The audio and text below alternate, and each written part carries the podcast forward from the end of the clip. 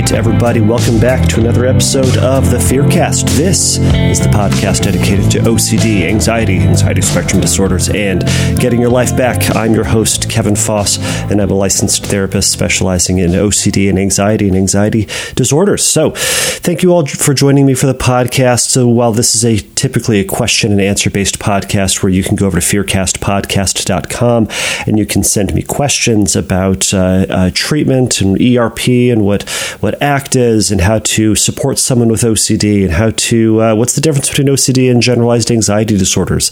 Um, any questions that you might have, uh, I, I, would love to hear them and and answer them, um, uh, and or just to talk about them because inevitably, if you are struggling with this, someone else is somewhere else in the world. So for today's episode, uh, this is going to be another installment in the arts in or anxiety in the arts series that I've been doing. So this is the last that I had uh, pre recorded from. Um, the first batch.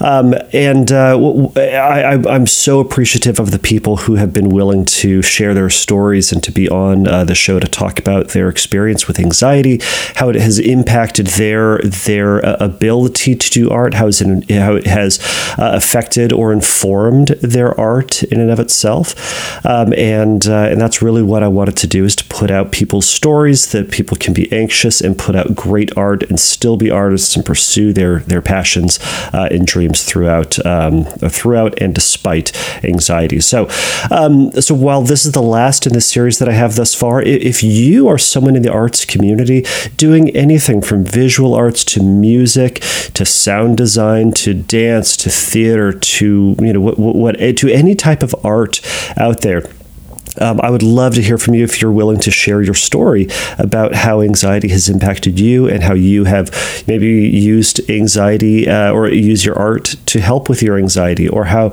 your your art has made you anxious. I don't know. It can be it can be anything, but uh, I'd love to hear your story and to share that. Uh, if you'd be willing to share your story for another round of um, uh, of these episode uh, or episodes, go over to fearcastpodcast.com and send me a message over there. You can also find me over at Instagram. I am uh, Fearcast Podcast over there, and you can send me a message, and uh, I'd be more than happy to try to arrange something and hear your story. So for today's episode, this is a rather long episode. I apologize for that. Um, but uh, I interviewed Noelle Dumont, so she, I'll tell you a little bit about her in a moment. So this was uh, recorded in two parts. I'll have a, a little uh, section in the middle that will just kind of segue between the two. We just kind of ran out of time, um, but uh, but I really liked this conversation uh, for for for uh, oddly for a number of reasons. One, um, this was the first episode that I actually recorded for this series, and um, it, it, it was it was great to be able to hear from Noelle to learn about her story, how anxiety is impacting her. Um, it, it was also throughout this episode me trying to figure out what my role was as the interviewer for this series.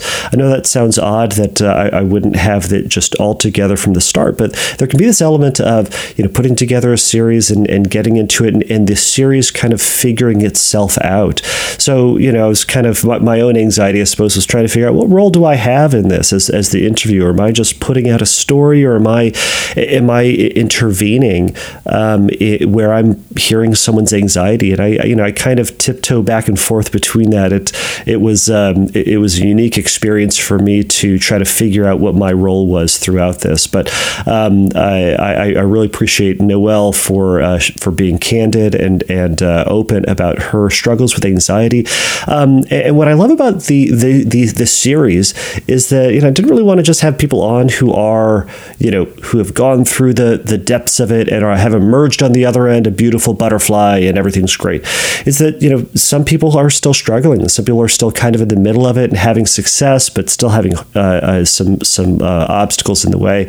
Um, Noelle, Noelle was kind of talking about that, where she's had a lot of success and she's kind of gone through some some difficult times and, and is, is working on reemerging and, and still has some anxiety rearing its ugly head. So I, I think that those stories are also uh, certainly valid, but also important to validate uh, someone's experience, perhaps your experience if you're listening to this. So, Uh, so, uh, just as I get into this, I'll, I'll, I'll, say a little bit about Noelle. So, she is a uh, a multi talented uh, singer uh, located in Los Angeles and is is has has been featured on a huge range of different types of um, genres in as a singer, as a choral member, but she is she's kind of pushing herself forward as a, a solo artist, and um, you can check her out. Uh, I'm going to put a couple of links up about her on the episode page over at fearcastpodcast.com. And you can check a little bit about or, or look up uh, and learn a little bit about Noelle yourself. So without further ado, here's my interview with Noelle Dumont.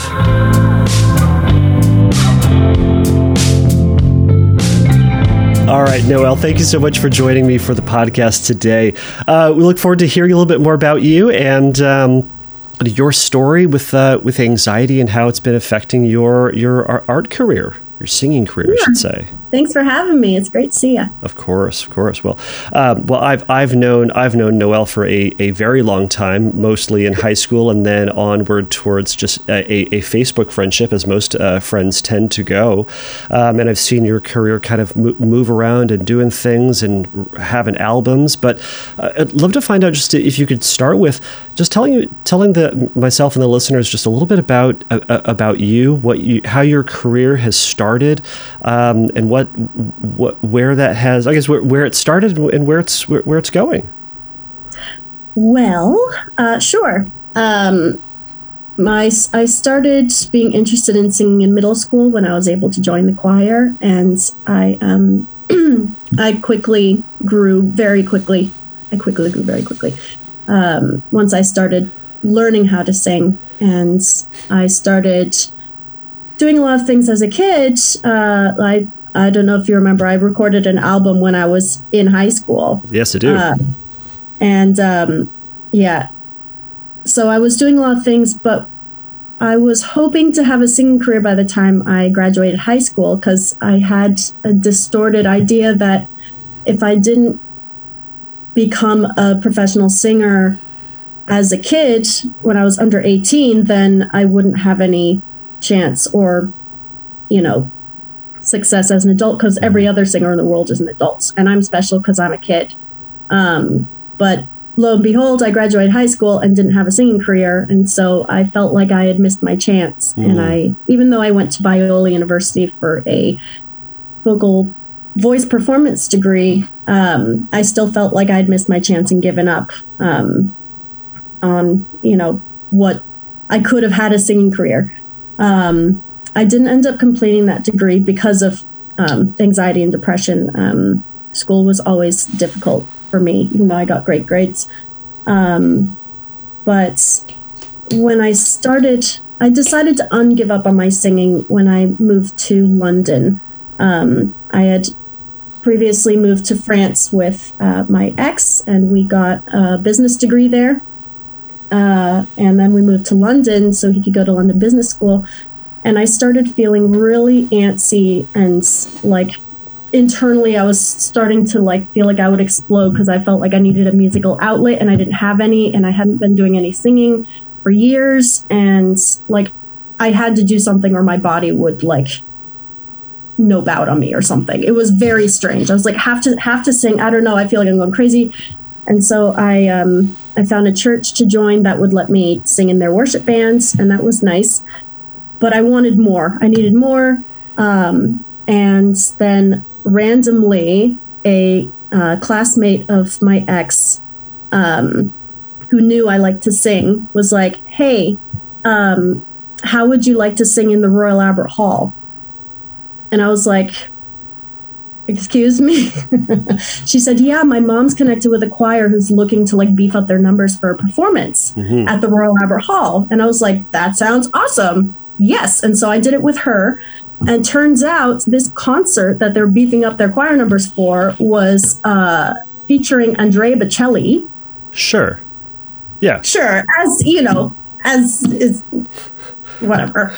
um, cool. So my first like for for foray, whatever. Yeah, that works. Foray. Here.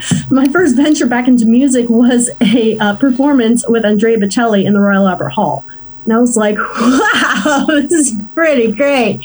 Um, yeah, I like this choir. So I didn't have to audition for them because they were just looking to beef up numbers. But after we did this performance, I was like, I think I want to audition for them, be part of this choir. Mm-hmm. Um, so I did, and I got in. And they're the official uh, choir of the Royal Albert Hall. And so I sang in Royal Albert Hall probably 20 times Wow. over the next like few years, which was really, really cool. And it was a classical choir Mm-hmm. and it wasn't paid or anything, but it was it was still an outlet that I needed. Um, and from there, um, one of the performances that I did with them was um, a big outdoor performance in Hyde Park. Um, it was called Proms in the Park. And they do it every year at the end of a series of performances that they do through the summer of classical concerts. And it was in front of 40,000 people, which was insane and amazing. Wow. Um, and loved it. But one of the um, groups that was also singing in that show was the London Community Gospel Choir. Mhm. And I've always had a love for gospel music. When I was in eighth grade, I started my own gospel choir at my middle school. Um, and uh, my teacher let us perform in the concerts and stuff, and it was really fun. And I just like That's amazing. my heart comes alive with the soul of gospel music. Yeah. And I was like, oh man, I gotta get gospel in my life again. I was like trying to chat them up backstage or whatever. And um, so I got inspired to try to get involved in the gospel choir Okay. uh, when I was in London.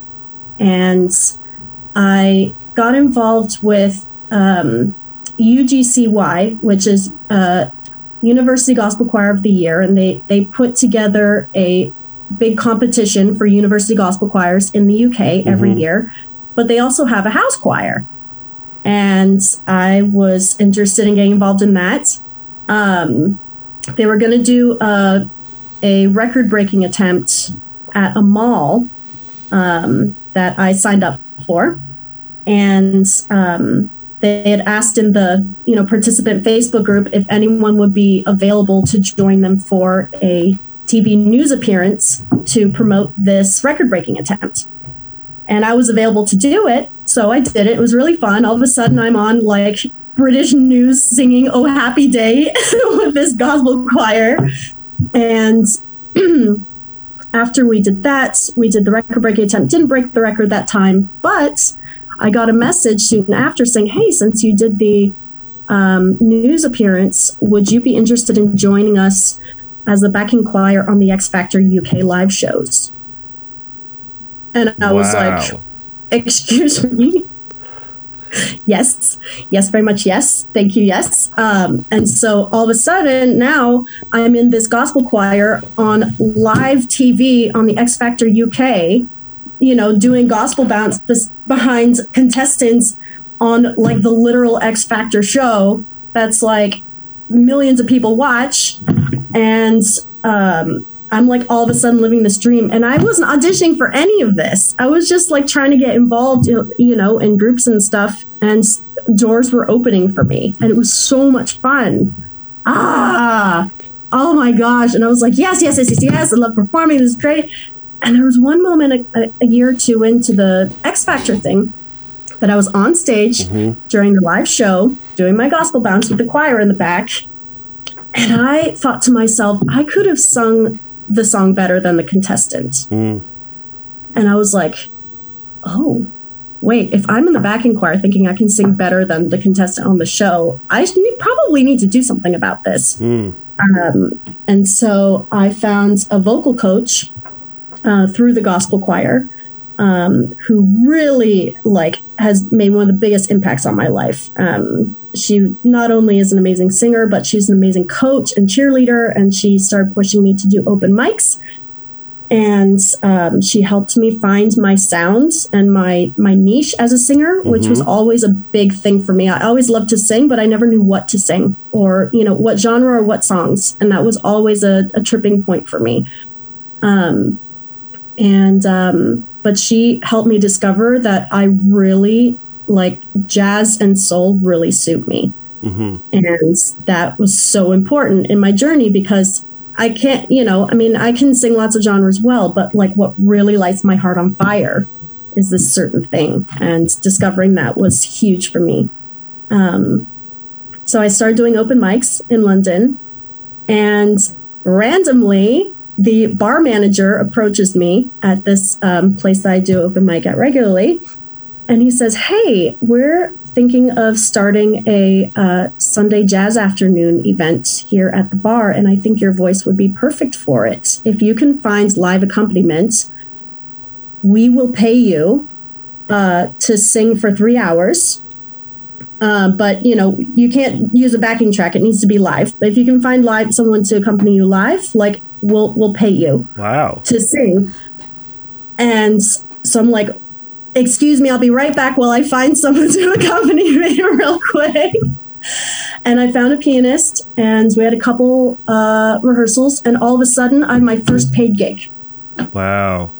And it was in my genre. It was jazz. It was Yeah. soul. It was, you know, um, and that's what I, I always knew that like I always wanted to be a professional singer. Like, you know, getting paid for one gig is like I can call myself a professional now, right? And I didn't hustle for it. Like I was just like trying to um you know, fulfill my my musical needs really. And these doors were opening for me, which was amazing. Now, the problem with my situation is that with my ex, we didn't stay put for very long in any place. So, right as things are starting to kick off in London, I, you know, started these jazz gigs and start getting paid. I um, signed up with a um, an artist management company who helped me record a couple songs and do some performances, which was really, really awesome. We moved to Dublin because he got a job uh, at Facebook in Dublin. And so all of a sudden things are ramping up and then I have to go. Right. Okay, cool. So I have to start over again. So, Ah. okay, now we're in Dublin.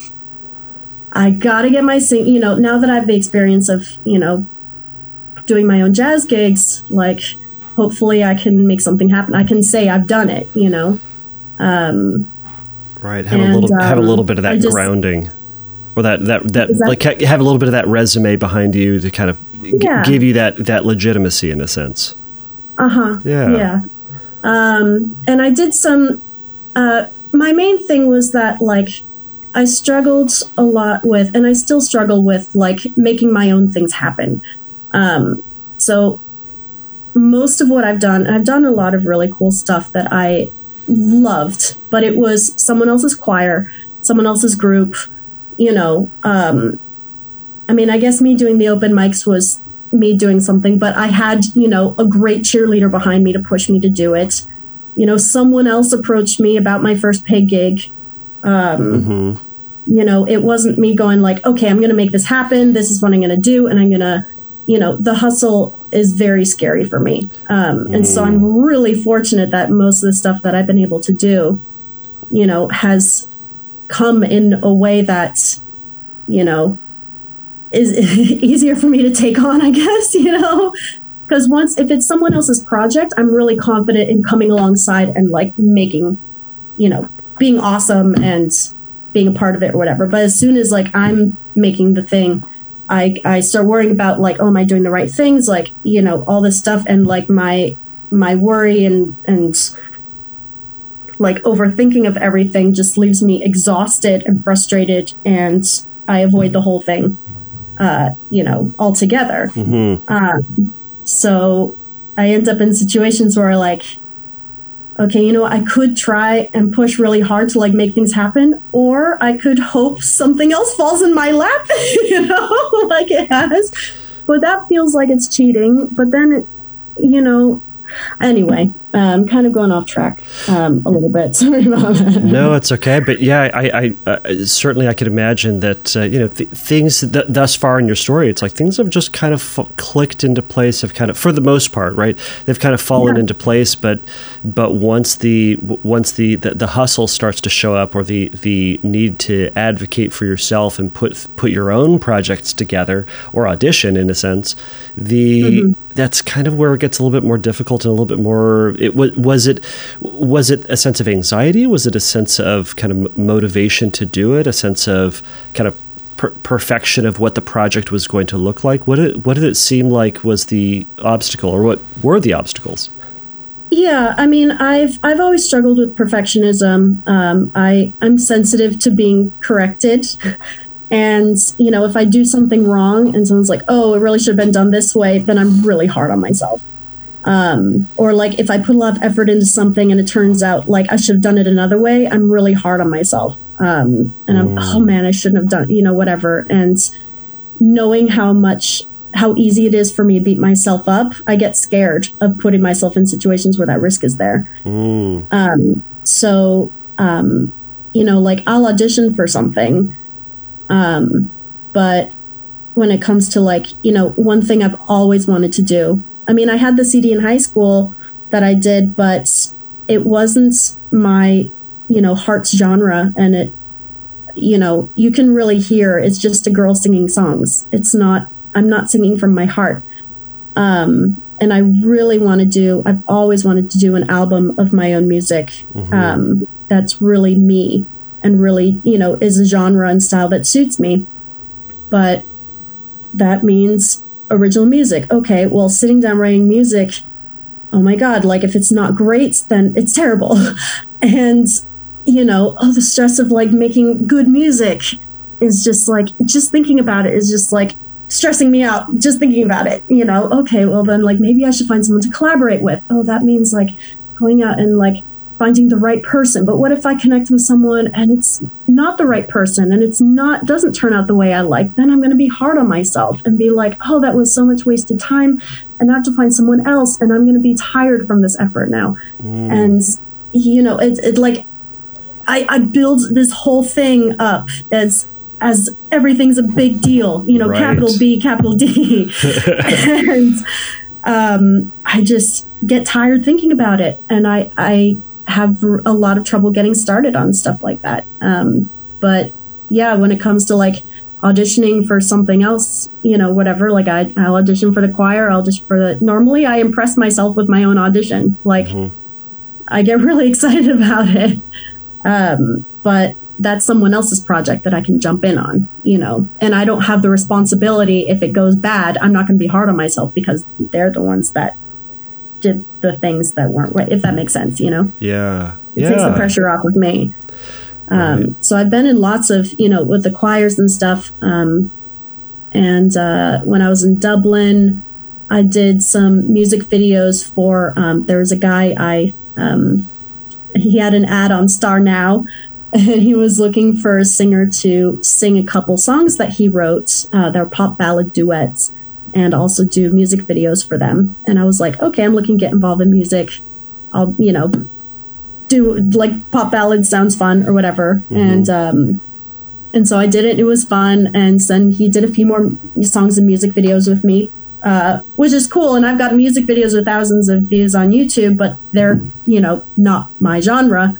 Also, they were someone else's project that I jumped in on. Right. Um, and um, I was also able to um, ha- get a band started in Dublin, but it was me applying for an ad looking for a jazz singer.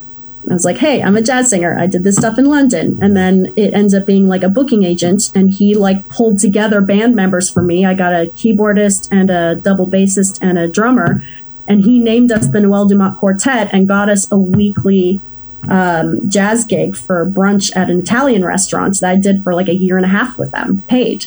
It was awesome. But it was someone else put the band together for me. Someone else got me the gig, you know? Right. Um, Gosh, I, although through that, Uh-huh. I got approached by another place saying, "Hey, do you want to gig at our place?" And so things were coming from that. But I didn't hustle for that. I just applied to the ad, you know. Mm-hmm. Um, so that was another th- cool thing that I did. That like, I I didn't do the hustle for it really. I would just like, it's like, "Hey, me," and then like things happened, you know. right. Right. It's a, Um, gosh, what I'm, what what I one of the things I'm hearing in this is, is like you know when when when when you do apply for when you do apply when you put yourself out there things do work pretty well but like with the idea of of it uh, putting together a project really for yourself and the things that you you really want to do or things that feel really special to you that's when that anxiety starts to kick up and that perfection Okay. starts to um, it, it starts to limit you. You said kind of um, what, what what I call the magic words within anxiety is what if, right? Mm-hmm. You, Oh, yeah. you, you're like, oh man, okay. Well, I could I could go out there and I could set up a you know collaborate with this person, but what if you know it's not mm-hmm. great or the songs aren't perfect or the collaboration is just a waste of time, right? Mm-hmm. Oh my gosh, how how how else did you see or how have you seen kind of your your own anxieties I- impacting uh, the, the the the drive or impacting your career? Well, I mean, there's that. Sure. and there's also like I've been um you know procrastinating on trying to get things moving now that I'm back here in LA like I would love to start gigging again. I really miss it. You know I'm doing the karaoke thing right now which is like kind of the best I can do. Um but you know I keep going you know I really should like try to find you know musicians uh you know to accompany me and then like start seeing if I you know can get in on you know uh, you know, see if there's a restaurant I can sing in the corner of or something. Uh, but okay, well, LA is really big and it's bigger than, you know, like it's not like kind of compacted like other places that I've lived. And so I'd have to make sure that the musician kind of lives close enough to me so that like we can rehearse easily enough. Okay. And then I have to make sure that they're, you know, really good. So I should like have auditions and stuff because I've had musicians in the past that were good, but like not really at the level that I would really love. Okay. And so, okay. So because LA is big, you're like, okay, this makes it a little more complicated to find someone. And then, like, oh, the scene in LA, like, there isn't just live music everywhere. And so, how would I, like, I would have to, like, you know, really hustle to, like, you know, try to get in on good side of, like, someone in a, in a restaurant or something, or like, you know, try to network more to, like, see if I can get in. But, like, the scene is harder and it's going to be harder and oh man i'm tired now. And so i'm making everything you know every step is heavy. Right. and every step feels very heavy. And it's not just like oh i want to do this let's do this. It's like oh man step one is like oh oh step two is going to be like ah and step three is going to be like ah you know? And so i haven't you know i've been back technically since july august and i haven't really taken steps. Mm-hmm. And i'm sitting here really really aching to sing. And you know it's not a, a matter of i don't want it bad enough. Mm-hmm. You know and that's hard too you know when people are like well if you wanted it bad enough you would make it happen. Mm-hmm. Well um you know anxiety has a way of you know like not caring how much you want things.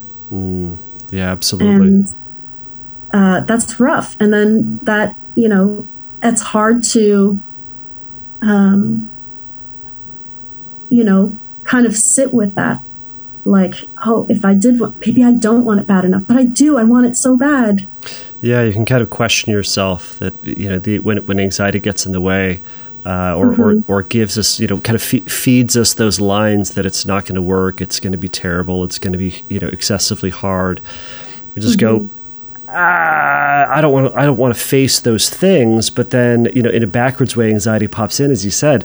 Like maybe you you're questioning yourself. Maybe you don't want it enough, right? yeah but i know that's not true i know i want like my best moments in my life are moments on stage. I know how much i need it in my life and i like you know i'm doing the karaoke thing and it's not the same. It's not the same at all. Right. I mean, it's better than nothing, but I uh, I really miss dressing up and having my own set list and having my you know my musicians with me and getting that paycheck and feeling like you know I can bring something to the table that people want and I love to do it, you know, and um, I know I can do it. I've done it in multiple countries, multiple times, in multiple situations, at multiple places. And, you know, doing it all over again right. is uh, Feels like an obstacle. How, it's an obstacle. with with all i mean it sounds like you know you, you've, you've got all this evidence you've kind of lined up i'm curious how how have family and friends uh, s- supported you throughout kind of your your your career. Uh, how have they how have they helped? And you know, are, are there some ways in which they've they've been uh, unhelpful, especially when your anxiety starts kicking in?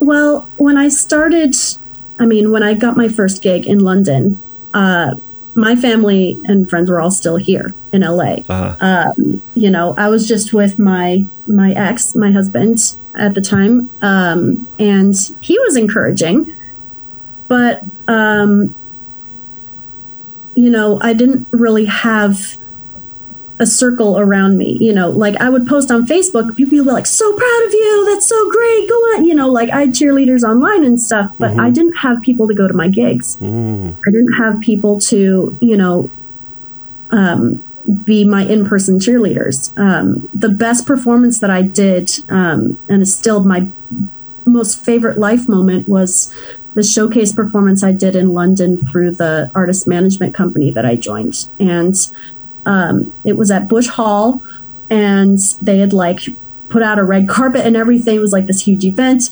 And um, it was me and like three other artists who were in this management company, and then uh, the headliner, who was my vocal coach, who's amazing. But um, everyone else there, the other, um, you know, artists who were singing, they had all their aunties and grandmas and cousins and friends and family there in the audience and I had my husband and his laser tag friend in the audience for me.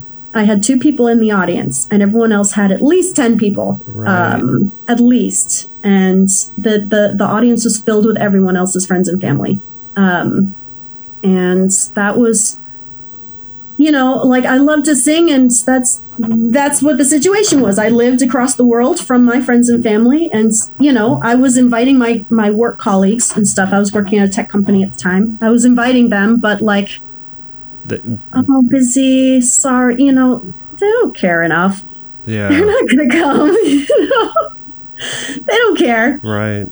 So I had my husband and his laser tag friends in the audience, which I was so happy about, mm-hmm. you know, but also it did feel tough to know everyone else got to have their grandmas and aunties and cousins there, you know. Um, but by the end of it, I will say it was my favorite life moment because I got a standing ovation from all of their grandmas and aunties, and I just you'll take it. So great! That's it was amazing. the best. Like they were all my family and friends after afterwards. Um, but you know, the, all doing all the things I did, my gigs and things like that. Like my ex would come sometimes. Mm-hmm. He wouldn't come to my choir performances, but um, he would, you know, often come to my jazz gigs. Mm-hmm and I might have a friend or two who would come, you know, sometimes, but it was, you know, my family was always supportive, but they weren't there. They physically couldn't be there, you know. Yeah, that makes it incredibly difficult. Did it? Yeah. Did getting the support, or how how was getting the support online, uh, uh, uh, uh, kind of I'll ask it this way: Did did having the support online kind of bo- boost you up, um, or, or was there an element that it didn't feel uh, as um, m- motivating or didn't feel as effective for you? Um, both. Okay. So, you know, it's easy online to be like, oh, I would be there if I could. You know, mm-hmm. would they mm-hmm. actually? I don't know. I mean, I know my mom would. Uh, mm-hmm. when you know when she was still she she would put she would comment on everything be like I would be there if I could and I knew she would but like other people um it's really easy to say they would but would they actually, you know, is a question that I would ask. Um, and I was still thankful for them to say it, whether it was true or not. But, um, you know, know, knowing that there's a difference between saying you would and then actually doing it if you could, um, you know, was something that I, you know, battled a little bit. But um, I think also, I mean, there was a period of time that I was trying to audition for those, you know, for the the big shows. You know, I auditioned for X Factor, I auditioned for The Voice, I auditioned for another one, Open Mic UK, and I was posting about it. And mm-hmm. um, after um, after those, like I had so many comments, but like, "You can do it! You can be so great!" You know, like there was an outpouring of support online that, um, you know, with well wishes and stuff like that.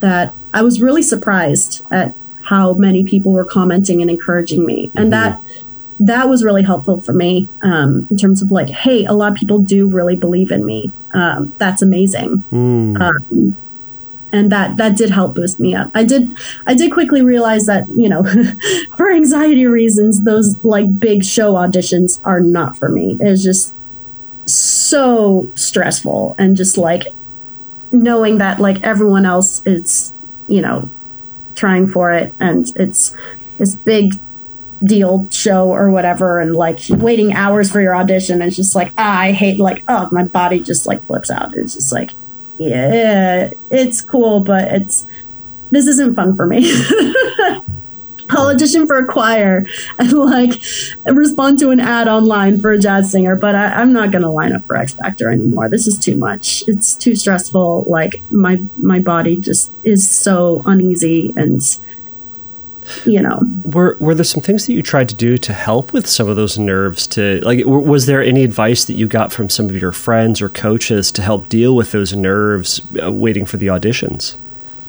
Um i mean yeah i mean your typical like you know all you can do is your best and uh, you know and um you know share your gift with them. Don't don't put the pressure on yourself to like be better than anyone else. All you're doing is sharing your gift, and if it's if your gift is right for them, then it'll be, and if it's not, then it won't be. You know. Mm-hmm. But at the end of the day, you're waiting around for an audition with like a whole bunch of other people, and they all want the same thing you do, and it's it's just stress. You know, it's just too stressful. It's too much. The um. Did those what ifs start creeping in? Those yeah those what ifs and also just like feeling the tension in the in the atmosphere with everyone else being nervous around you too and like oh man. It's uh yeah i don't like the way my body feels in auditions like that. Mm-hmm. it just i just i just don't like it. I don't want to put my body through that anymore. Right. i did a few of them. I got through second round for open mic uk and then i was so nervous for the second rounds like I uh, I didn't perform well, and I uh, I was just realizing that I'm not having fun, mm. and that's the real thing. Like I'm doing this because it's fun and it fulfills me, and if something I'm doing is not fun and is not fulfilling me, I don't want to do that. That's that's you know kind of not what I'm going for here. Right. Is that did that did that lead towards a, a, a shift in how you wanted to be focusing your energy and focusing your career? I think so. I mean, I, uh, you know, for the time that I was auditioning for those things, it was like, you know, oh, it makes sense to like audition for these things because, you know, exposure and, uh, you know, experience and practice and, you know, this kind of thing. But the thing with these things, it's like, it's kind of audition after audition after audition after audition after audition for the same thing. You know, like you audition for X Factor to get through the next round, and then you audition again, get through the next round, and then you audition for the next round. And it's just like constant, you know, it's not like auditioning to get into a group or to like do a specific project and then you're good. It's like it doesn't end. It's like it's constant and it doesn't stop. And so, you know, once you get through the next round, you're gonna have to do it again soon, like to to, you know, continue to uh, what was the question? well, I suppose I can I, I, I, can ask a different question. I mean, kind of with, with the with the the, the the lifelong of anxiety and just kind of that, that feeling that you get and, and all those what ifs that, that come and impact you. Have have you tried to do anything or, or have you tried to do any therapy or any other things to help with uh, to help with that anxiety? Um. Yes. So. Um. I mean, when it comes to those like auditions, I just decided like that's that's not for me. Um, I still occasionally get stage fright, um, but mostly when it's my first time singing somewhere. But I also know that once I'm singing, I'm feeling good. Um, and so I always keep that in mind is that, like, if I'm nervous getting up there, like, I know that I'm gonna feel good up there um, once I like get comfortable and stuff. And like knowing that helps me, you know, get through that. And I don't, I don't let stage fright stop me um, just because I know how good it feels once I'm once I'm in my elements. Um, you, you kind of know your pattern with it, right? Yeah. Yeah. Yeah. And I, I know I can bring it. I, I know I know that I can deliver. I know that I can delight an audience. Mm-hmm. That's not a question. You know, it's just the new environments normally is like What seems fr- I'm always nervous with the new environment. what seems frightening about the new environment? It's just not knowing what to expect. What what are the people going to be like? Um, you know, what's the sound going to be like? What's the the reception going to be? Um, I just not knowing exactly what to expect. Uh, as always, just in life in general, like trying new things can be very difficult for me because like you know unless i've got an instruction manual or whatever to like prepare and like okay this is exactly what to expect so i can go in confidently like there's so many what ifs and like and what's going to happen and so many unknowns. Like the unknowns scare me really. Right. but when i when i know what to expect then i'm then i'm okay Right. Okay. Yeah, those what ifs can can be um, can be a huge obstacle for people. Just you know, and and inevitably our our brain is going to fill in the worst case scenario for Yeah. you know for not knowing what's going to happen. How how, have, how have you tried to combat those that that um, that worst case scenario or, or or those what ifs? Well, it depends on what it is. Okay. You know, I, I try to remind myself of, um, you know, how things went down last time. Uh-huh. Last time it was fine. Sometimes last time it wasn't fine. And so I'll just completely avoid the thing because I'm like, well, I learned from last time that it was terrible. So let's not do it at all. um, but yeah, I mean, honestly, I've got a lot of avoidance because I get scared and I'm like, well, I don't know what to expect. This is too much for me. I, I, uh, um, the risk of something going wrong and me being hard on myself and like having to fight that then is too strong, and I'd rather avoid it. Um, which is really frustrating for me, honestly. Um, I have a great therapist right now um, who we're actually, I had a session last night and we're going to start to try to tackle um, like a lot of that, basically, like my avoidance on things because of my fear. Um, because I'm limiting myself. I know I've got so much more to offer and bring and do in the world, and I'm literally stopping myself because of that, and it makes me, it upsets me. Yeah. I'm I'm not I'm definitely not living anywhere near my full potential. And that makes me mad. But also. I don't want to go into stuff and end up you know crushing myself because I you know something went wrong or you know because I'm so hard on myself when things don't go well and uh you know I just I get so scared at like like well a life not you know beating myself up yeah. even if I don't experience all the great things, at least is more peaceful. Like, there's no life to live though, right? So anyway, we're gonna start start trying to work on it because it's it's it's an internal war and it's it's not a fun one to fight and I I shouldn't need to fight it. I I don't want to fight it anymore. Right. It sounds like that the uh, that that inner critique is strong for you. It's very very strong. It's very strong. So like trying to learn coping mechanisms when things don't go right and like you know i think um you know learning some better self-love and self-compassion um is something i've been trying to work on a lot and is kind of a really long journey you know? Um Th- thus far for you, how has self compassion come out, or what does self compassion look like for you? good question. Um just trying to go easy on myself. Mm, um, trying to remind myself that I'm human and that expecting perfection is unrealistic.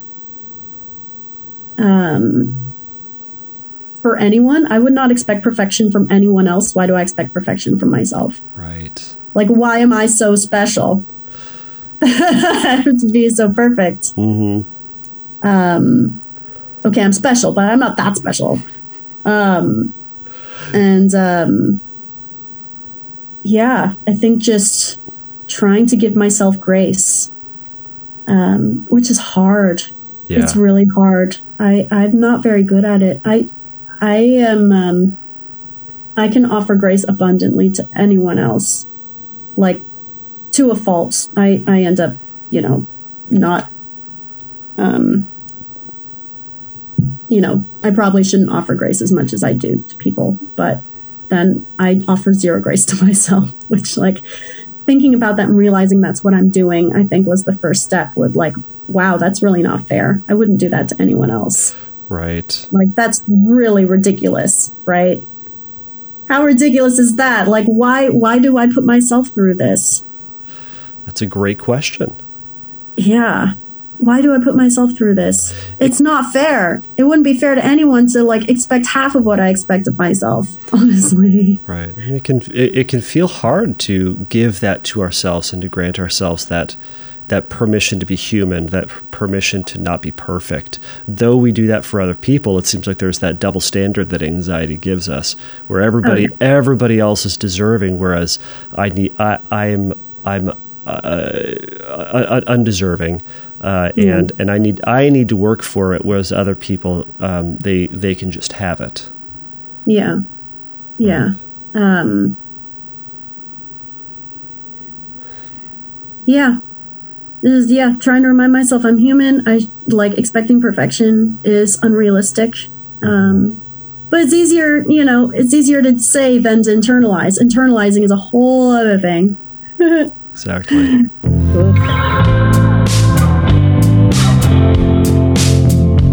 I might jump into the conversation right now in, in editing it. So who who knows in, in terms of the, the, the, transition.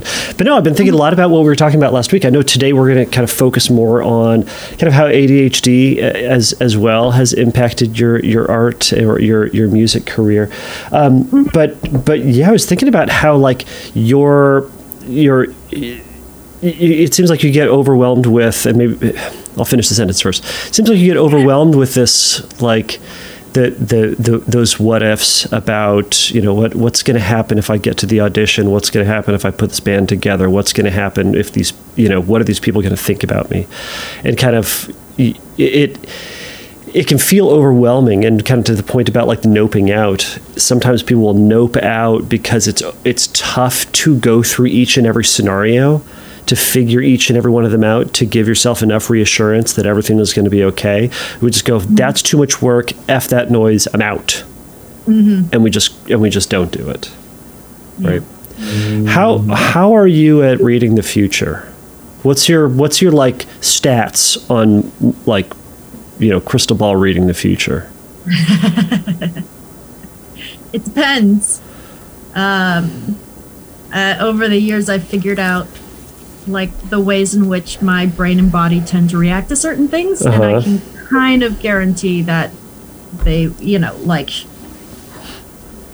things will like mm, yeah like if i get overwhelmed i'm gonna shut down mm-hmm. uh, if i uh, am in a situation where i have to uh, like advocate for myself like a lot mm-hmm. Uh, i'm gonna start getting anxious and, um, you know, not freak out, but like, you know, it's going to be difficult for me. Mm-hmm. Um, if I'm approaching a project that is complex, I'm going to have problems. Um, just like um, making that project happen, like one step at a time. Like even if I plan it all out, like oh, there's so many steps, just like no, uh, and I can't just like look at one step and like forget the rest. Like it's like I see too much of the big picture, and the big picture overwhelms me. Uh, sort of thing. I think that's like one of my big problems is that, yeah, I like to create the big picture, and then I let the big picture like uh, scare me. Mm. I guess. So even if the big picture isn't actually scary, if it's complex, if it's going to take a long time, if it's going to be difficult, mm-hmm. Um, if it's going to be something I haven't done before, mm-hmm. uh, yeah, there are odds that I'm going to have troubles. okay. Okay. Well, ha- has there been anything you've tried to to help with that, or to to work on it, or to no, I'll, I'll, I'll leave it broad and then I'll ask specific questions. But have you found anything that has helped well, um, understanding the way my brain works has helped a lot. Mm-hmm. You know, before I'm like, oh, I have these issues. Why do I have these issues? I shouldn't have these issues. I should just like try to push through them or accept that they're my issues and avoid them. Mm-hmm. And then I get like anxious that like, you know, I'm not, you know, that these are things I have to deal with. Where it seems like other normal people don't have to deal with them the same way. Um, that in itself has been helpful, like just like a self acceptance sort of thing. Um, and a lot of them has to do with my um, like ADHD diagnosis and like understanding, oh, this isn't a character flaw that I just need to like get over or figure out. Like this is actually something, you, know, in my brain that's like making me do this, and understanding that I can have grace with myself and figure out alternative solutions, sort of thing. Um, so that's really helped a lot. Um, there's one um, situation that um, I think is a good example of uh, just sort of going back to like what have I tried. Um, when I lived in Austin, my ex and I, um, well, I wanted to do a um, like a promotional video uh, of me singing and my band so that I could try to get wedding gigs.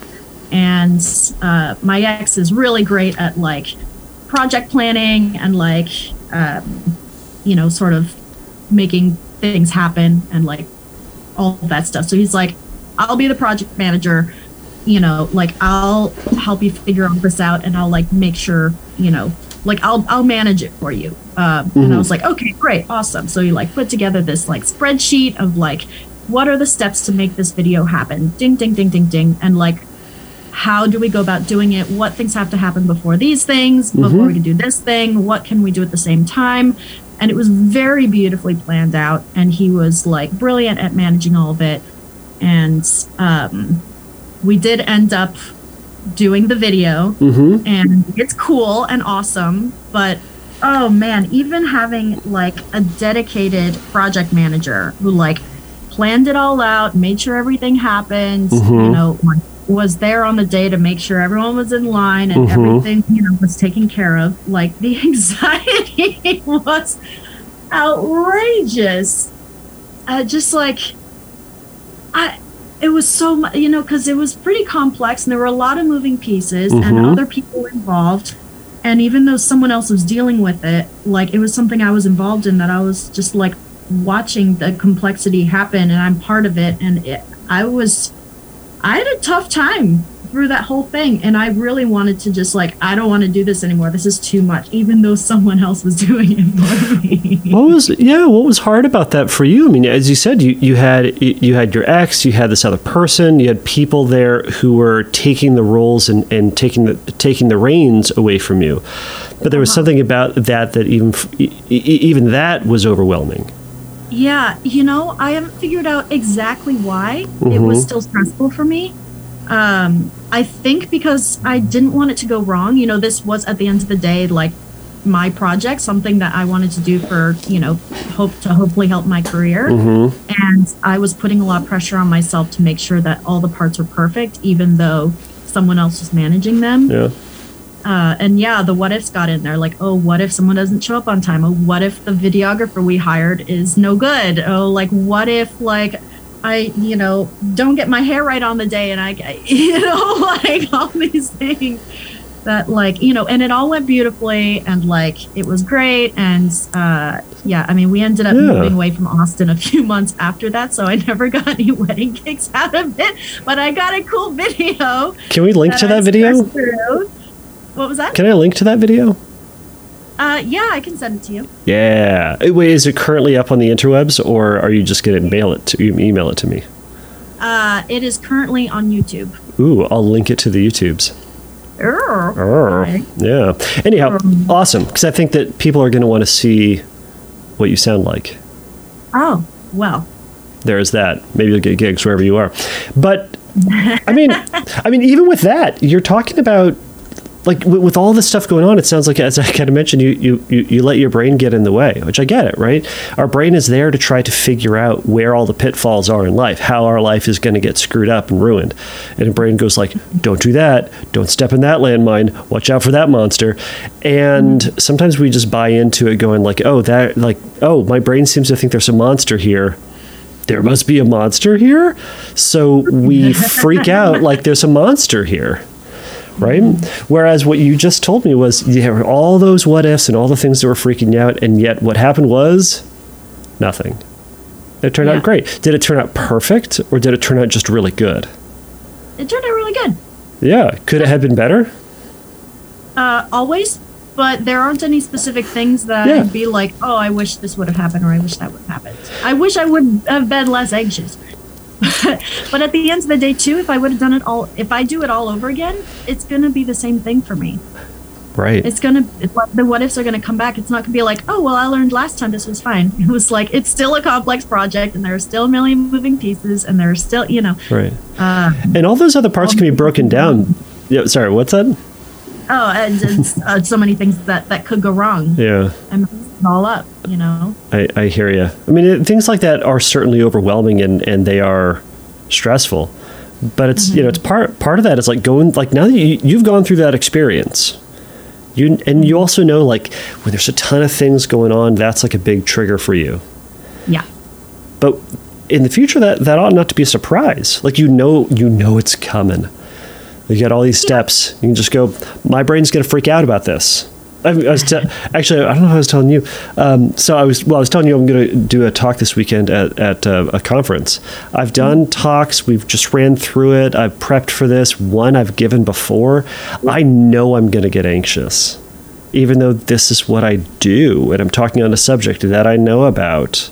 And you mm-hmm. know, and my brain is always going to go, "Oh my God, what if I say something wrong and it screws up, and I or misspeak, and someone misunderstands me, and they're going to go, Kevin's an idiot. He's the worst." Um, it- it- but like, I, I also know that that's going to be there, and even though all those are there, I know it's it's going to work.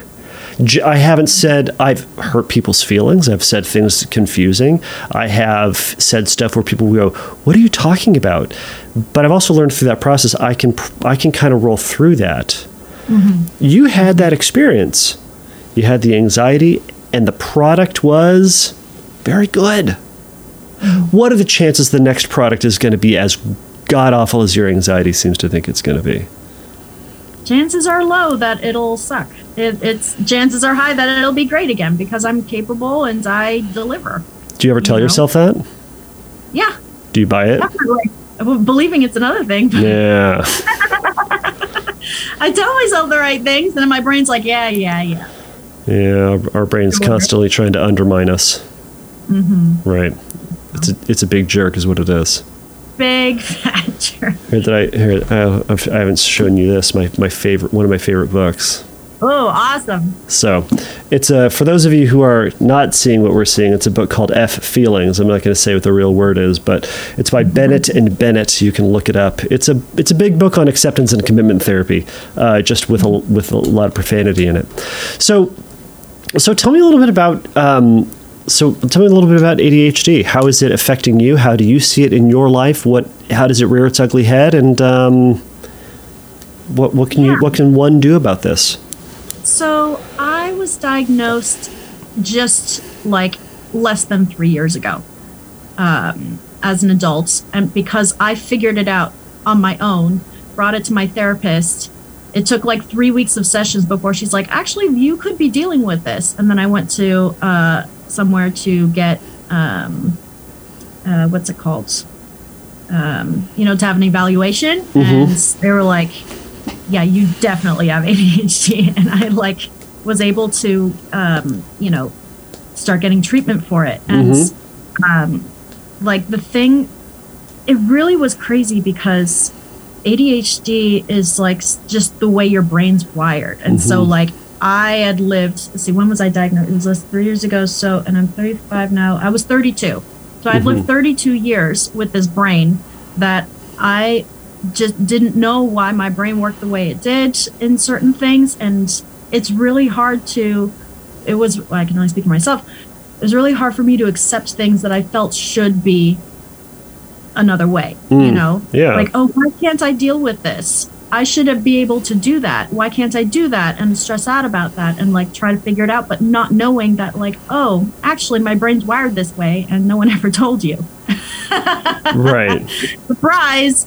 And that was what I was, saying before. Like, there are so many, I went through a really bad identity crisis Mm. because there are so many things that I had always felt were character flaws Mm. about me Yeah. that I felt like I needed to fix certain things. There are, you know, like negative traits I don't like about myself that are holding me back in life, and I need to like, you know, get through them, figure them out, or whatever.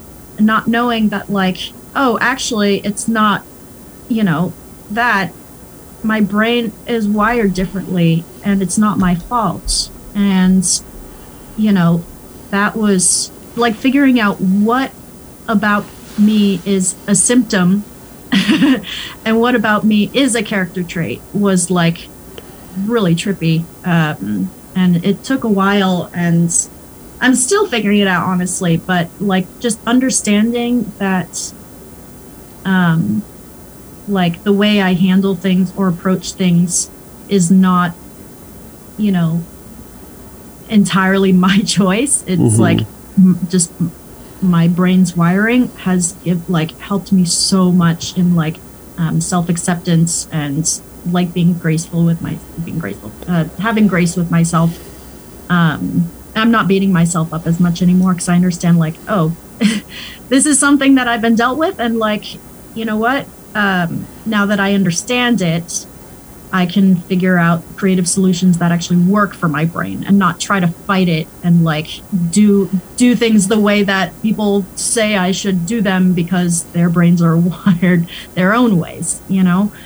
Um, so like big things for me uh, with it. Oh, and to clarify, also, uh, I was diagnosed primarily inattentive ADHD, which uh, previously was ADD.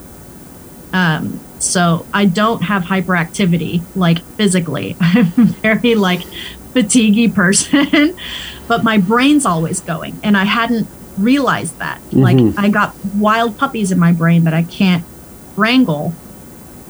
Uh, you know that's and, and you know, and it's exhausting, and I'm always tired, and it's really a drag. Um, but um, yeah, um, so like big things for me that I realized, you know, were part of this were um, I always had difficulty with learning.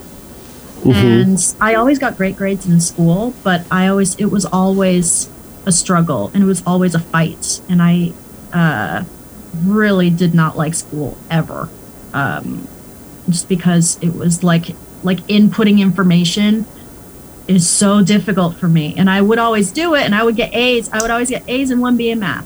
But I was fighting every single day, and, Mhm. like trying really hard. And like I was constantly exhausted. Mm. Uh, it's like classroom setting learning is just not what my brain likes at all. Um, and I didn't know that. And I would just be like, why is Right. this so difficult for me? Why am I stressing out so much? People are just like, my classmates are able to do this.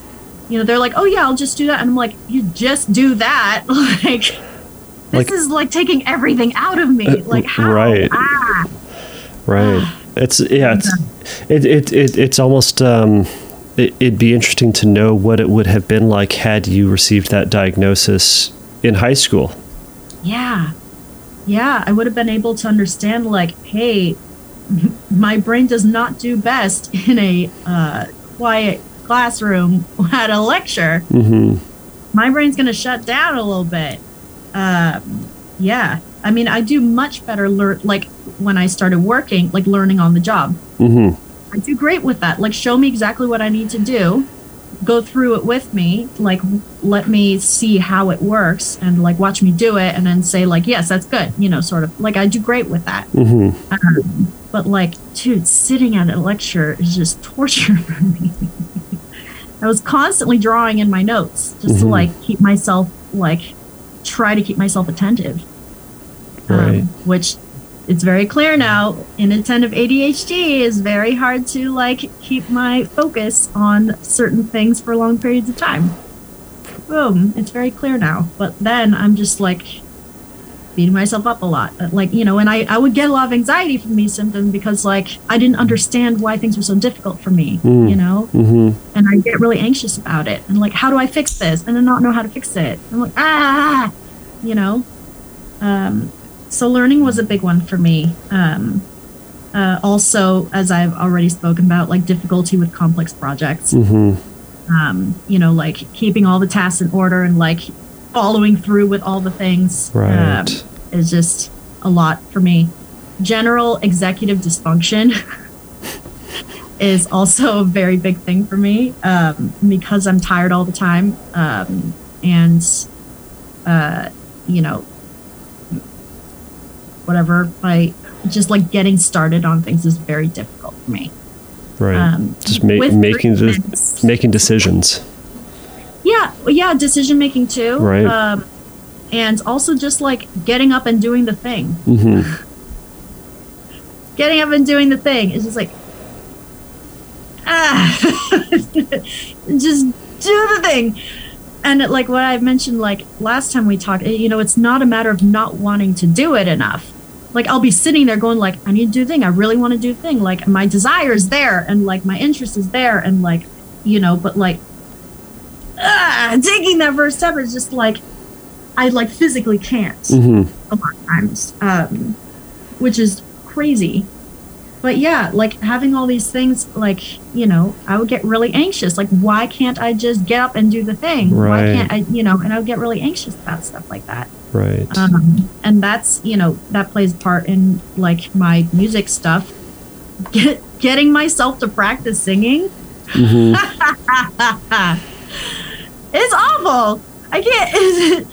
I just, Just- I, you know, the amount of time I have not practiced is just Mhm. embarrassing. hmm It's like getting myself to practice, and it's not that I don't. I want to practice. I want to get better. I want to be amazing, amazing, not just a little bit amazing. I want to be uh, the best, and, Right. and you know, I want to practice and get get to that level, and just doing it is. ah. What does it take to get you there? To get you to practice? You know what? Um, a few things. Uh, treatment has helped a lot. Um, Okay. The go-to treatment for ADHD is stimulants, and Okay. um, that has made a ginormous difference for me. hmm It just it kind of like calms the crazy puppies in my head, so I can do what I want to do. Right. Right. And it also is like, oh, I'm able to get up and do the thing. It's not like I, I don't I don't feel energy from it. Like I don't feel like, oh, I've got energy. Ah. It's just like it's like a calm uh ability, I guess, Mhm. if that makes sense. Mhm. Um that I feel is like normal and standard for most people. When you w- when you started taking medication, uh-huh. what sort of a change did you notice? How did it how did you find it impacting just your your thoughts, your interactions, your your work? You know, I didn't think it was working at 1st I Mhm. was like, I don't feel any different. Like I was expecting myself to be like, oh, I can do everything, and, you know. But um, in like working with my therapist, like I was like, I don't think it's it's working that well. And she goes, try it with a task. Take your meds and then start a task, and then see if it makes any difference for you. And like, you know, being able to sustain the task, or you know, whatever just just try it out like that. And Mhm. i did and i think i was like filing mail or something i decided to do. And it was really interesting because i you know i sat down i'm like okay i got this pile of mail i need to go through whatever. And there was a moment like five minutes in that i'm like i need a break i need a snack or something i need a whatever. And then i was like i actually don't i don't need a snack i don't need a break i can keep doing this. And i was like uh. Ah, that's what she was talking about. Interest. I see. Okay. So before I could do it for five minutes and then I would either get distracted with something else, decide that I was hungry or needed a break. Like I can only sustain the focus for like a short period of time before my puppies are interested in something else in Mhm. my brain, you know? But I got through all that mail and I'm like, this is very interesting. Hmm. Um, okay. So it didn't necessarily, at least then, it didn't necessarily help me get started on the thing, hmm but it helped me continue the thing. And knowing I could continue the thing helped me start things easier after that. You if could that makes sense. Totally. You saw that you saw that starting something wasn't an inevitable failure or quitting or, you know, going to be incomplete. You went, I I can do this. And when you start completing stuff, it feels pretty stinking good. And you saw that you can you can finish it, so you can start it. Yeah. That's awesome. So that was really cool. Interesting. I like, ooh, this is I like this. I like this very much. Um, and also, my therapist was telling me that you know I sh- I shouldn't necessarily feel, you know, like I have more energy or whatever. Like it should just be like a grounding. You know, Mm-hmm. uh, it's like feel grounded and like able to take care of what I need to take care of. Mhm. And she said that I I was really noticing that that is how I I felt, and I really it really calmed a lot of my anxiety. Mhm. Honestly, the stimulants because like it you know it like made the puppies behave in my brain. Oh. Oh. Okay. Yeah. What do I have to do? I can do it. You know, it's not like ah, like the puppies are just very like. "Mm." Yeah. How did that how did that affect your confidence? Your self confidence? Uh, with treatment or before treatment? With, with treatment. with treatment, a lot more confident. I gained a lot of confidence because all of a sudden I'm like, this is something I know how to manage now. Right. This isn't something I feel out of control with, Right. you know? And like feeling like I had like more autonomy over my brain and my body was very empowering. Yeah. Uh, it was really crazy. Yeah. Um, and the terrible thing is, I quickly realized that um, uh, my medication uh, broke me out. It gave me acne. Mm. And I was like, well, that's not ideal because I I had struggled with acne most of my life. Mhm. Um, I figured out coffee broke me out, which was heartbreaking. And then I finally gotten the handle on my skin, and now I'm getting treated for ADHD, and this is breaking me out. I'm like, I thought this was behind us. Um, but for a while, I was like, you know what? My brain is more important than my skin. And so I Mhm. just took my meds Mm. but my skin got bad enough that it was affecting my brain then i'm like well this isn't going well Ugh. this is not going the way i want it to um, so i'm actually i've played around with different kinds of medication and i'm currently on one that seems to be easier on my skin Great. so it's only the like I've only been on it a couple months, um, Okay. but so far so good. And I don't have the same um, uh, brain effects as other ones. Um, that I I prefer the other ones for the brain effects, Mhm. but if I can still be helped and I don't have to deal with the acne, I would much rather have that. So, right. um, it's it's been a journey to figure out you know the kind of medication that's best for me and also like the dosage and when to take it and um, stuff like that so um, And, and I think that's a, a really important point that uh, that s- some people on the front end of treatment or of medication don't don't understand or don't appreciate is that. It's not like you go to the doctor and they give you the ADHD medicine or they give you the anxiety medication. Is that there there are uh, there are a number of them. There are generics, there are name brand, and there are you know people two people who are very similar will have very different reactions to them, and that just because you have some side effects doesn't mean it negates the effect effect. And it's that you can try one, it has side effects. Well, tell your doctor, don't just stop. You can find something that's going to work. And I also love what you said. You said, My brain was more important than my skin. It's not that your skin was unimportant, it's, it was just you, you said, I'm choosing to make this more important to me knowing your patterns of things. And I think that's really important to to remember that um, all, all of those points. If, if someone is kind of on the fence with starting medication, and i think one thing that i've figured out and has been a game changer for me is viewing my relationship with my you know doctors and therapists also as like a partner with me in figuring out how to better myself rather than like oh fix me and then it doesn't work and then being mad about it sort of thing. Right? like I I've like allowed myself to be like, hey, I really like the way this is working, except for this element. Is there anything we can do about that? Can we like either tweak the dose or try a different, you know, kind or whatever? And I would go back every single time and be like, hey, actually, I think this is great, but I think it could be even better. Does it make sense to increase the dose? Like, like I would I felt like I was partnering with them, like how to get my brain at like its best, Mhm. and um, which I didn't realize I could do before. yeah, Uh, but but yeah i mean they're there to help you and there are lots of options and combinations of stuff. Like i've ended up on a couple different things that work well together. Uh-huh. um, because i'm like oh i'm still dealing with this thing.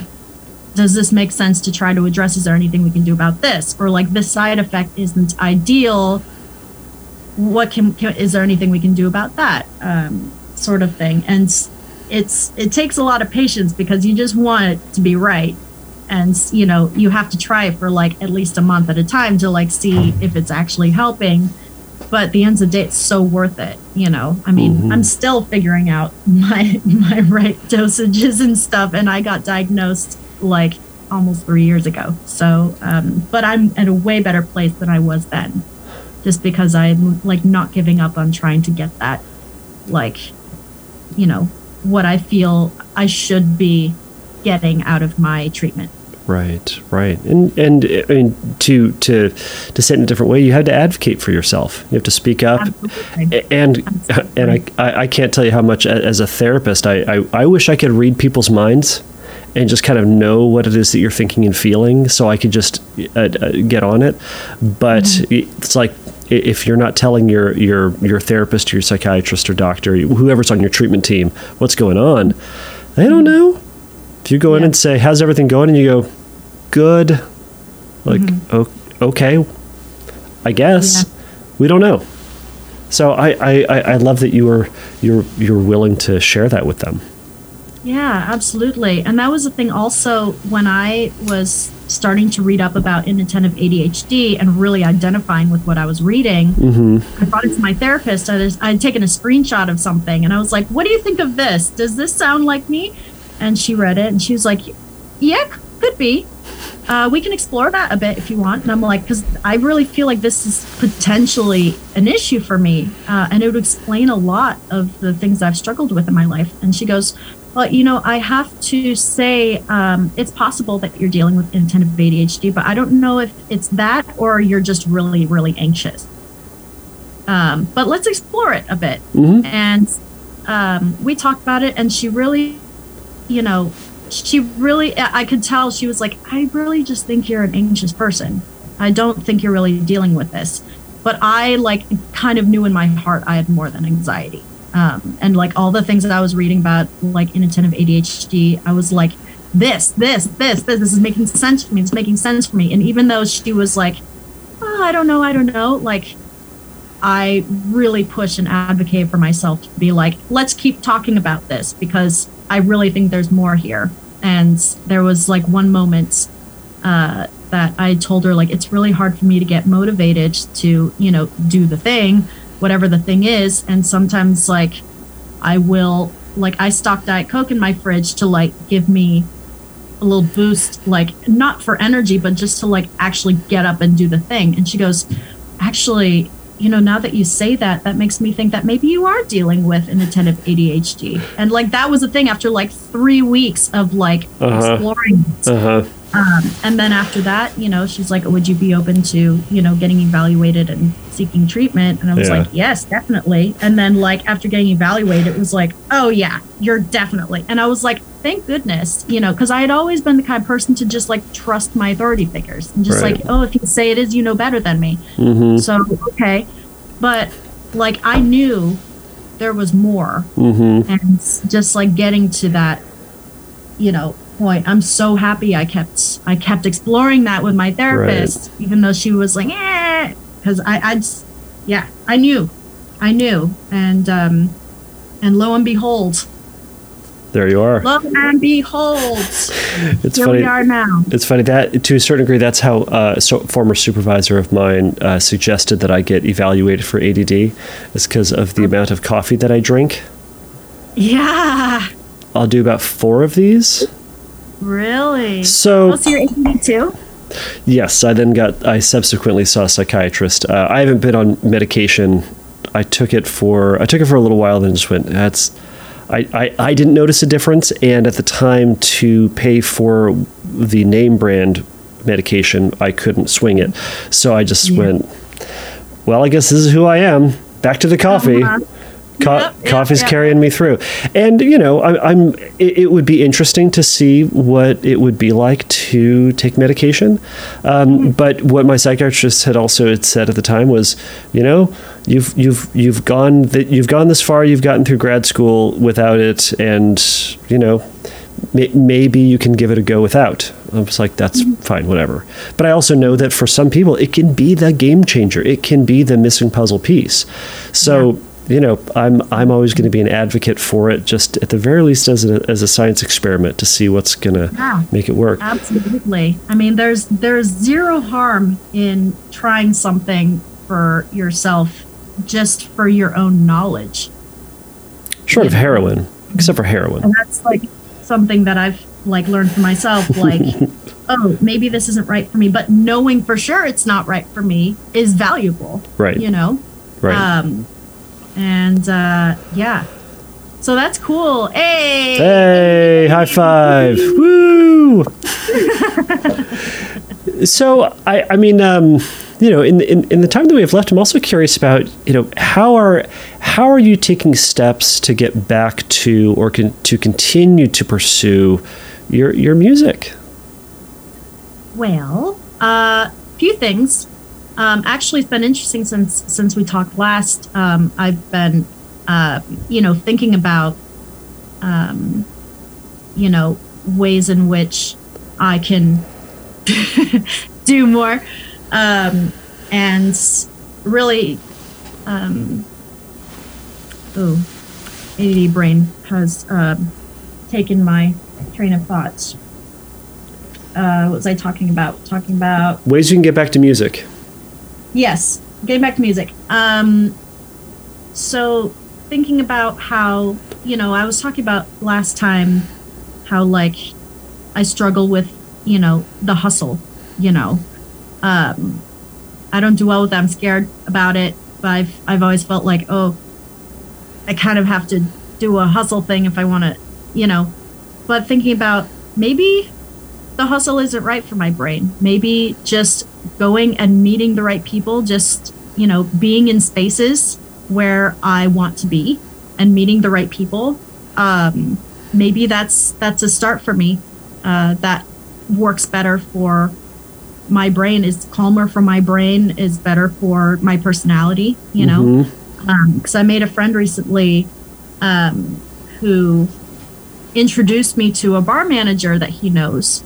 And just in that like five minute conversation, uh, he was like, "Oh yeah, my friend Noelle, she's a singer." And the guy was like, "Oh, we're thinking of of adding music to our our bar. You know what? What's your Instagram?" And all of a sudden, in five minutes, I've met someone who like maybe I don't have to hustle. Maybe I, you know, can just put myself in spaces where I meet the right people um, and that takes the pressure off of me and the anxiety around that and also it honors the way that my brain works better you know um, and so like allowing myself to think outside of the boxes i make for myself if that makes sense Yeah. What, now, when you thought, oh, man, to get to do music, I've got to hustle, what did you think hustling meant?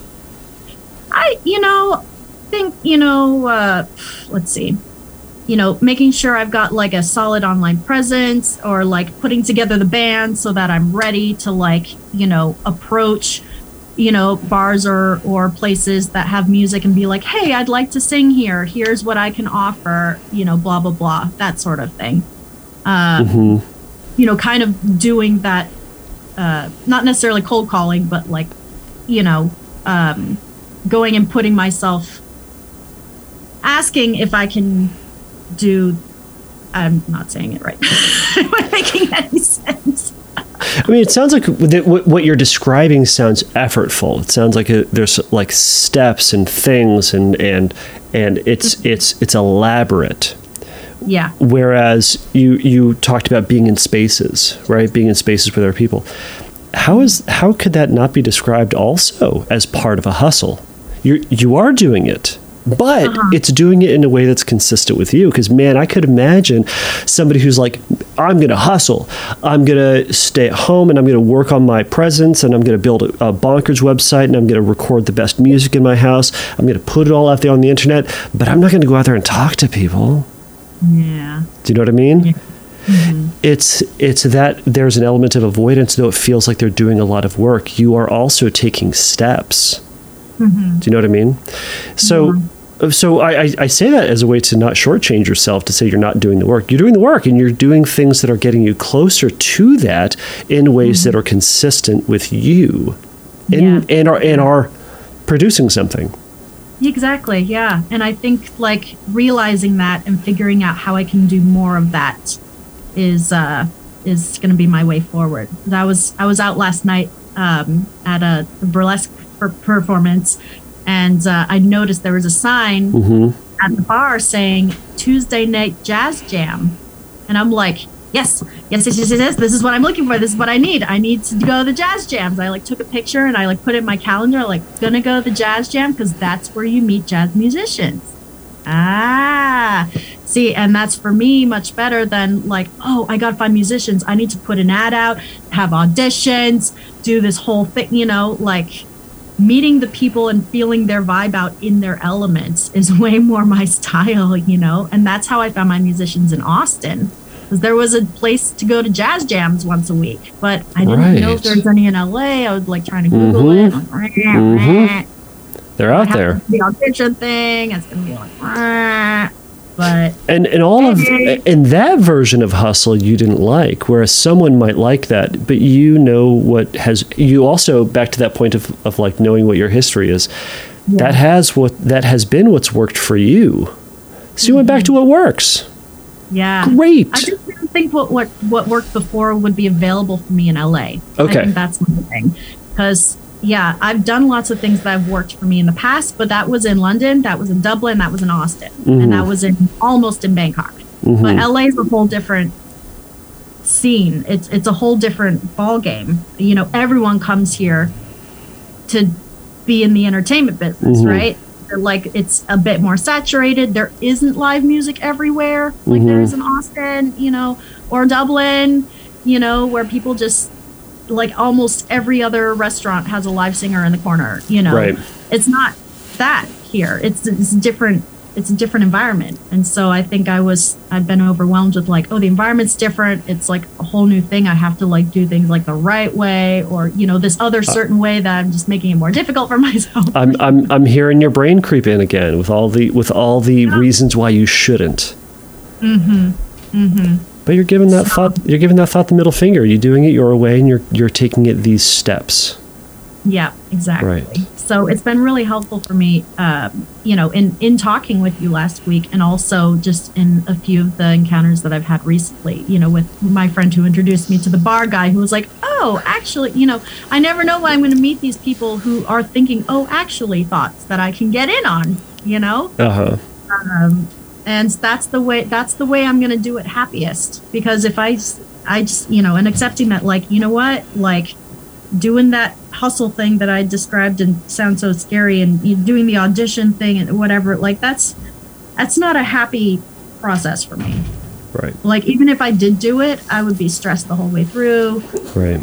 I would like it just yeah It's all it's not things. something that I should be like, oh, I just need to like buckle down and do it sort of thing. Like, no, let's get creative and do it a way that makes it happy for me.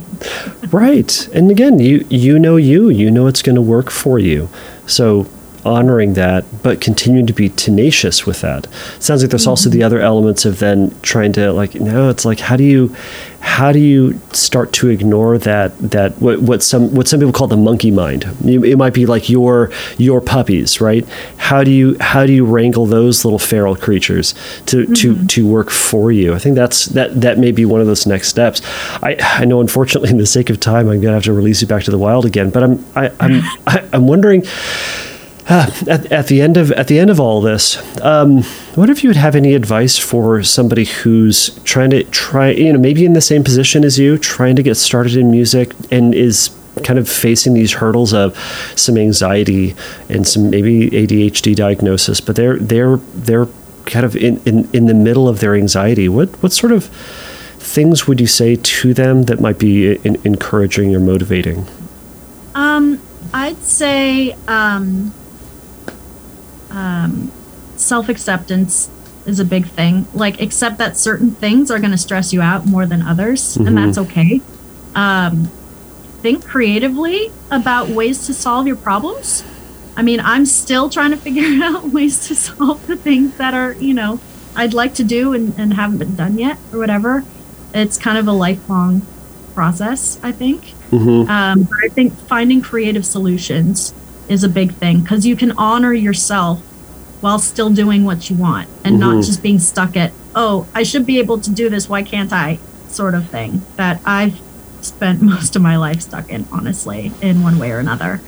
Um, I think also um, getting, like, surrounding yourself with support Mm-hmm. um, I think it was huge for me when I found my vocal coach in London. Mm-hmm. Uh, she was not only super talented and a great, you know, coach, but she also was an amazing cheerleader. Mm. And having someone in my corner Right. who knows how it's done and to encourage me along the way was huge.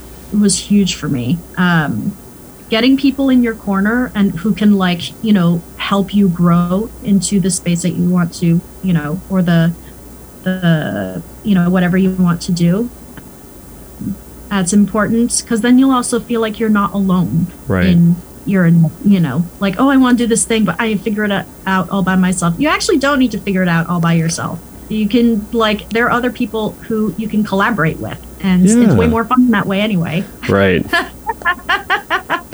exactly. and it takes uh, the pressure off of you and like Mhm. you know figuring every little thing out you know right. um but yeah i'd say find find creative solutions to the things that you know are are not um happening um i guess and um and find that support i think are the two main things and and be gentle with yourself and again i'm still Right. figuring all this out and i've been singing my whole life Here we are. Right. Right. It's a slow and steady process, but but I, I, I- I really appreciate your time. I really appreciate you being so vulnerable and sharing all this, uh, and and also to hear hear more of your story.